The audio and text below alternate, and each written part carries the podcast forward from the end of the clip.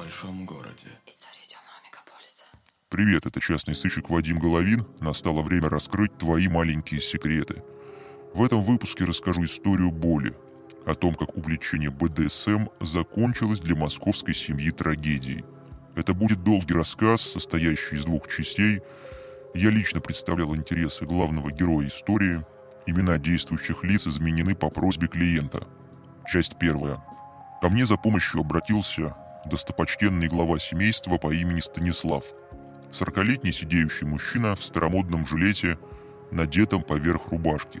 Просил меня выяснить обстоятельства одной странной ситуации, которая произошла с его женой, скромной домохозяйкой Катей. Стас вынул смартфон и показал несколько фотографий. На дисплее возникла изящная женская спина в синяках и кровоподтеках. Местами было больно смотреть.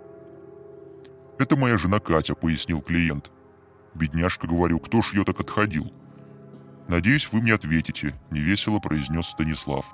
Такой супруга вернулась домой из гостей. «Как объяснила травму?» — спрашиваю. «Никак», — отвечает. «Увидел чисто случайно. Ночную рубашку с нее сорвало, там такое вот безобразие». Стас уловил мой скептический взгляд и внес важное уточнение. «У нас, говорит, близость с женой случается крайне редко. Не дает она мне короче, а тут появился шанс. Катя собралась вырваться из домашней рутины и пойти посидеть с подругами. Вот я и смекнул. На девишнике Катя немного выпьет, раскрепостится, а я дома, тут как тут. Выпил таблетку для полной уверенности и вперед. Она опять ни в какую. Тогда попытался силой, а дальше знаете. Выходит, говорю, она специально скрыла от вас побои. Стас согласился. Дело дрянь. Сначала отмахнуться пыталась, потом я уже наорал. Начала лепетать про каких-то пьяных подростков, якобы из подъезда гопников, выгоняла, и они ей накостыляли. Только у нас дом приличный.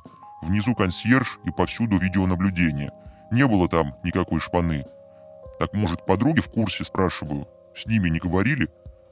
Сказали, была с ними до конца. Все пристойно. Разошлись около десяти часов, и на этом все. В тот же день я показал снимки знакомому травматологу, у которого изредка наблюдаюсь в качестве пациента. Хороший дядька такой, на Дубровке принимает. Чего он только не повидал за время своей медицинской практики. «Все ясно», — ответил врач. «Сессия была. Табу девушка не обозначила, вот вам и результат». Я искренне удивился. «Ты что это, доктор, в теме?» «В теме, в теме», — смеется. «Через день то швы накладываю, то пробки из жопы достаю, на днях гайку с болта снимал.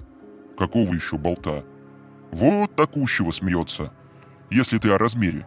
Я сам не справился, спасателей вызывать пришлось. Они болгаркой пилили, а я холодную воду лил, чтобы ожога не было.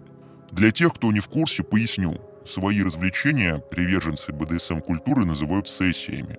Табу – это ограничения. Практики, неприемлемые для обеих сторон. Например, порезы или удушения – Партнеры обычно делятся на верхних и нижних, один господин, а другой его раб. Я в этом не специалист, так что пришлось вникать.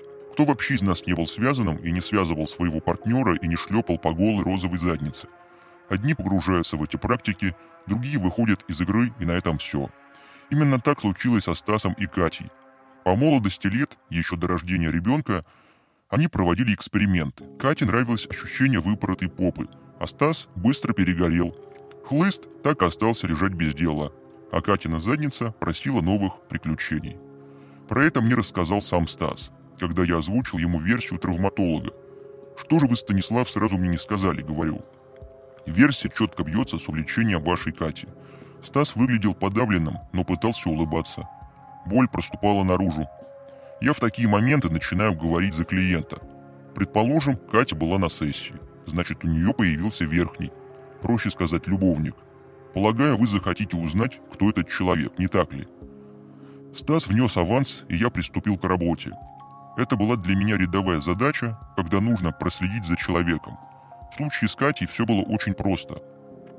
Домохозяйка передвигалась по городу на маленькой красной машинке. Дочку из школы заберет, собачку покажет ветеринару, продуктов купит. Глядишь, и день кончился – я установил на машину Кати GPS-трекер, чтобы отслеживать ее перемещения. Так выяснилось, что женщина посещает неприметную фотостудию в одном из спальных районов города. Вот вижу, Катя припарковалась. Из багажника вытащила пакет и направилась внутрь. Я проследовал за ней, но дверь помещения студии оказалась заперта. Ровно через час Катя вышла наружу с этим же самым пакетом. Она выглядела растрепанной, в незастегнутом пуховике и с болтающимся шарфом она быстро запрыгнула в салон. Видно, опаздывала куда-то. Я выждал 10 минут и снова подергал дверь. В этот раз мне удалось зайти. Внутри оказалась обычная бюджетная фотостудия, зеленый и белый фон, пошарпанный диван, кабинка для переодевания с желтой занавеской и стойка администратора. За ней сидел лысоватый мужчина в очках. Он поднял на меня взгляд. «Хотите сфотографироваться?» «Да», отвечаю. «Нужен прощальный снимок». Фотограф внимательно на меня посмотрел. «Машину продаю», объясняю. «Много с ней повидали. Хочу на прощание себя около коня щелкнуть». «Ясно», отвечает. «Только машина в студию не поместится. Дверь узкая». «А вы, говорю, шутник. Я тут рядом со студией припарковался. Тут два шага, пойдемте». Фотограф нехотя согласился. Я проследил, откуда он взял ключи от входной двери. Ради этого все и было придумано. Дальше лишь ловкость рук и никакого мошенничества. Олег, так звали фотографа, сделал несколько фотографий. Я подсел к нему, чтобы ознакомиться с результатом на мониторе. Рукой нашарил в ящике ключ. «Классно вышло, говорю. Карточки банковские принимаете?» «Нет, только наличные. Сейчас бегаю разменяю». Я рванул до ближайшего сервиса по изготовлению ключей. Сделал себе дубликат и вернулся обратно. Теперь у меня была возможность бывать в студии в отсутствии фотографа. Этой же ночью я сделал вылазку. Замок подался не сразу. Все эти дубликаты вечно сделаны через жопу. Затворил за собой дверь. Свет зажигать не стал, включил фонарик на телефоне и обследовал помещение.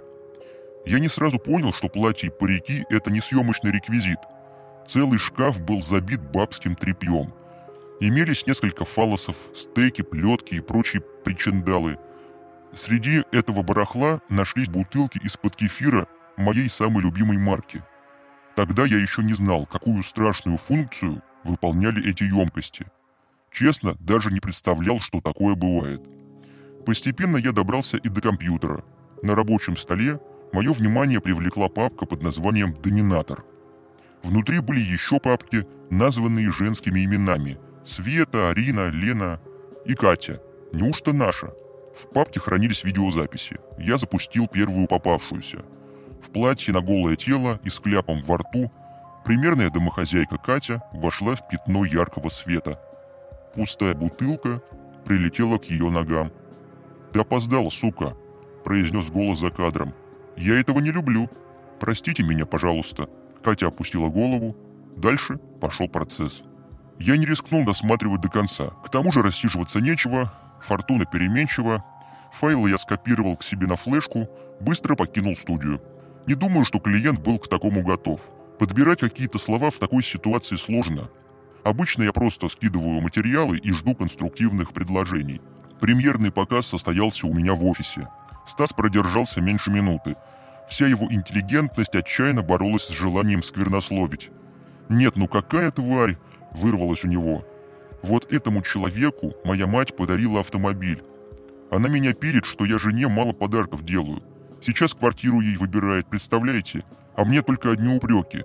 Стас сжал в кулаке флешку. Теперь-то она узнает. Пусть полюбуется на невестку. Соберем семейный совет. Вы что, говорю, собираетесь это порно матери показывать? Придется, ответил Стас. Я проводил клиента и собирался поужинать. В этот раз ужинал без кефира. Продолжение истории я расскажу вам в следующем выпуске. Пишите в Facebook и добавляйтесь в мою группу ВКонтакте. Это «Нуар в большом городе» и я его ведущий Вадим Головин. Я вернусь очень скоро.